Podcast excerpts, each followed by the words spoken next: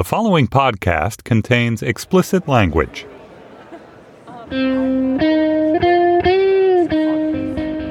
It's Monday, September 26, 2016. From Slate, it's The Gist. I'm Mike Pesca.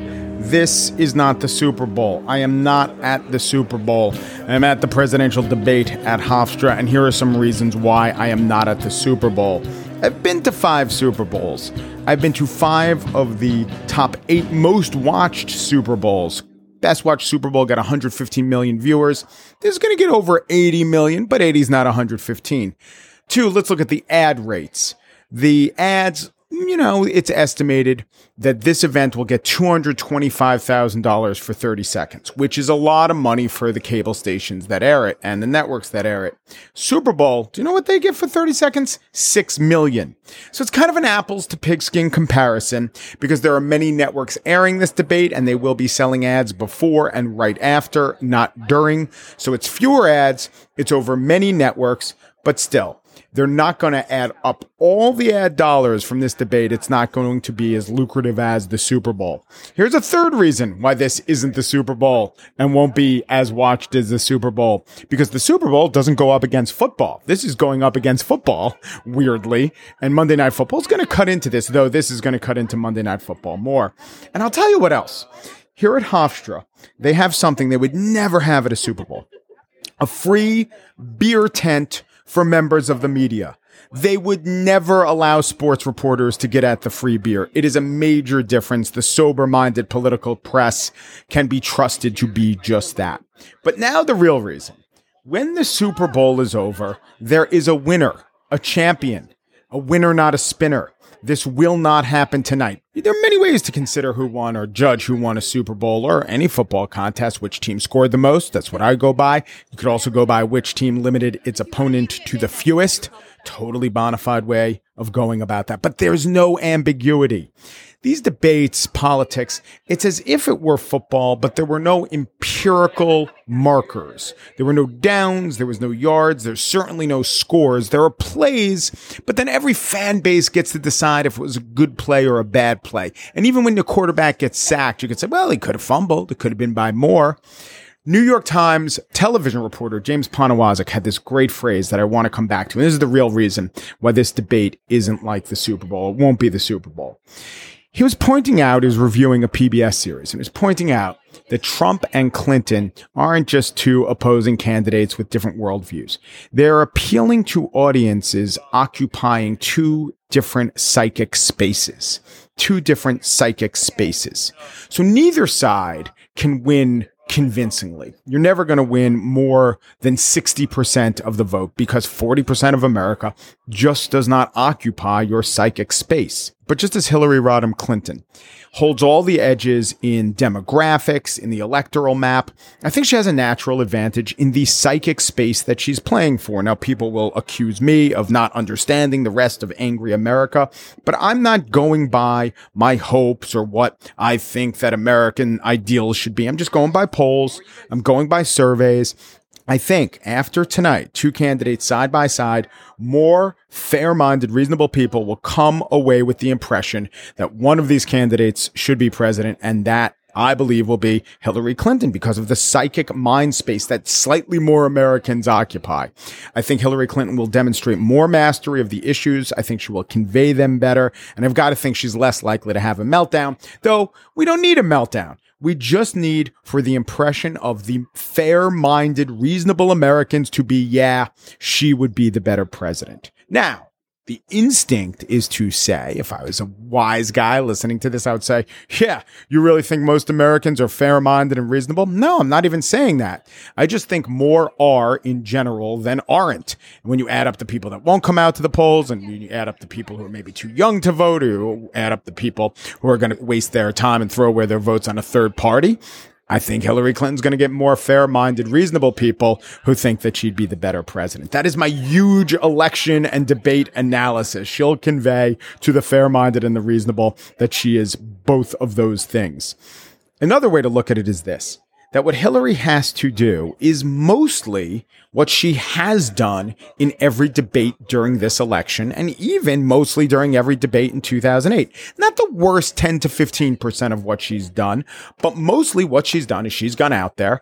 She's demonstrated issue mastery. She's demonstrated competence. She's demonstrated composer, right? What does Trump have to do? Trump has to do mostly what he didn't do in every debate thus far. That's shtick, that's zingers, that's assertion, that's waiting for one of the 11 other people on the stage to jump in whenever a policy he doesn't understand comes up. He's got to do something that he's mostly never done. She's got to do stuff that mostly she's done. Let's take the format of the debate. No commercials, no breaks, no way to pause when you don't have anything to say and let someone else who really wants to show their mastery of an issue jump in. Now, of course, there are ways she could screw this up. There are pitfalls. There are potential for pratfalls. Hillary Clinton can sigh or look at her watch, or Donald Trump can invade Hillary's space or mistake a cabinet department. You know, all the gaffes that candidates have committed in past debates. Ever noticed? We ask all the experts what should they avoid, and they go from this list of all the stuff that someone has done wrong in the past. George H.W. Bush famously checked his watch during his 1992 town hall with Bill Clinton in Ross Perot. And that first televised debate in 1960, always remembered for Richard Nixon's sweat against a crisp and cool JFK. Think about it. Until Al Gore sighed, no one knew sighing was a pitfall. Now you can't see a list of debate don'ts without sighing. But for all those reasons, I do think Hillary will do well side by side with Trump. She'll be challenging him. And think of this think of this. This is the most sustained challenge Donald Trump will have ever faced in his life. 90 minutes. He'll be taking heat for about half of it. You can't cut away. You can't wait for Chris to tear into Marco. You can't edit some part of the boardroom conversation. You can't just gallop over an interviewer in a five minute phone conversation. So that's another challenge for Donald Trump. I'll talk to you all after this debate, and by that I mean, let's say two or three in the morning. Check your gist feed. We will be issuing a debate rapid response. Until then, we revert to the debate here at Hofstra four years ago, and we check in with a voter who was undecided back then. Jeremy Epstein's life was turned around, and not just because he was almost a minor character in Portlandia.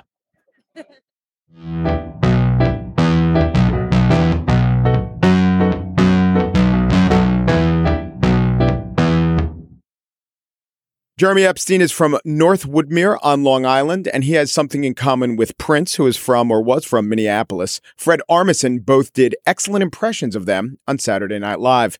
Jeremy Epstein came to the fore when he asked a question, the first question in the 2012 debate at Hofstra. Now that the 2016 debate at Hofstra is upon us, let's talk to Jeremy. Hello, how are you? Thank you very much. Was never compared to Prince before. Yeah, so no, well, you know, one. it's the Armisen connection. How'd you like that impression?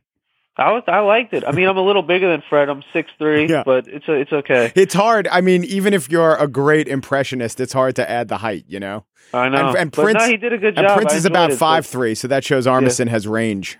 Oh, he's a significant range. I'm never gonna get a job. You know, I hear it from everybody. Professors and neighbors and friends and bus drivers, you know, I, I hear it from passersby and, you know, my parents tell me, Jeremy, you lousy so and so, you know, you're never gonna amount to nothing. You know, why'd you have to be born? Right after that debate, I know that you told media that your mind was made up. Have you ever or would you ever disclose how your mind was made up, who you decided to vote for?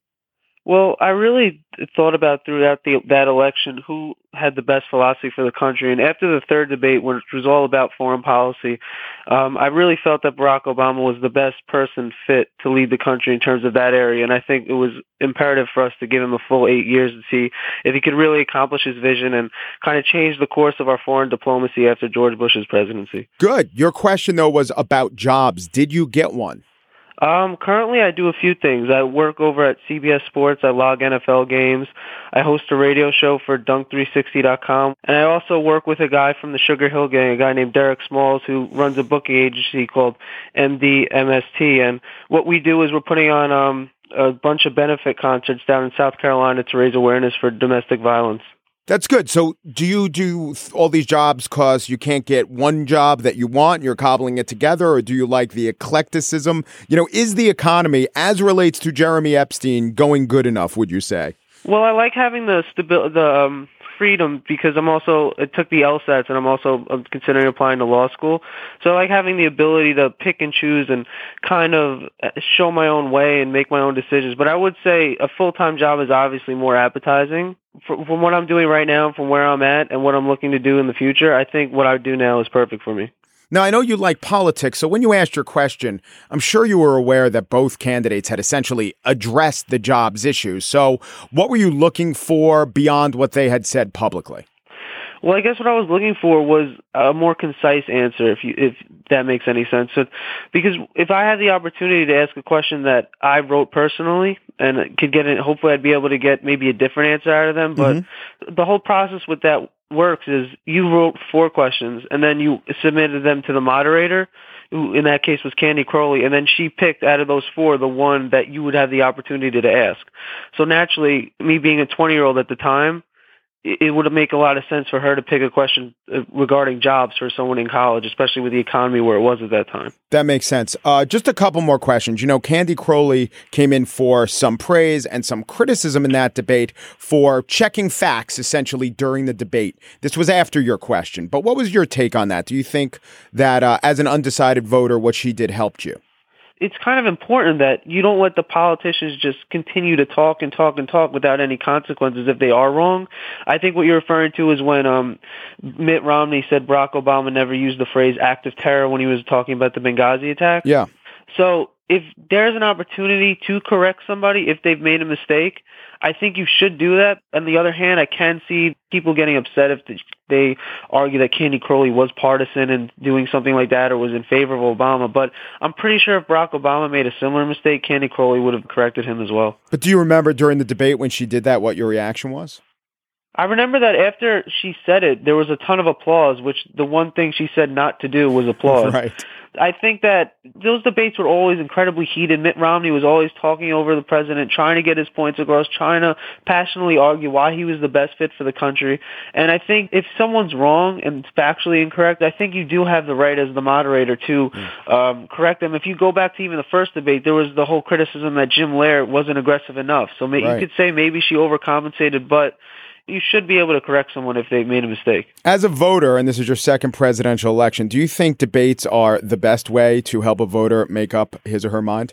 See, that's I, I'm not really sure about that because they don't really answer the questions. Like, especially with this debate coming up, you have I have no idea what's going to happen. It could just be a two-hour insult show. Mm-hmm. Like they just could be attacking each other for a two hours. So it's kind of difficult. There's a lot of rhetoric in politics, especially in this election. So it's, it could always bog down the message instead of actually get what the candidates want across.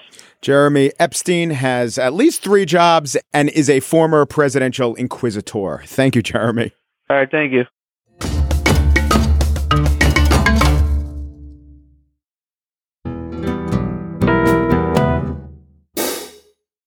And that's it for today's show. Gist producer Mary Wilson does not believe Poland is under Soviet domination. Gist producer Chris Berube put his producing job in a lockbox. Executive producer of Slate Podcast, Steve Lickteig, wants to know how the national debt affects your life. Andy Bowers, Chief Content Officer of the Panoply Network, champions the flexible freeze. It's a deep cut. Look it up. The gist. We can't believe we're losing to this guy. Umperu de Peru du Peru, and thanks for listening.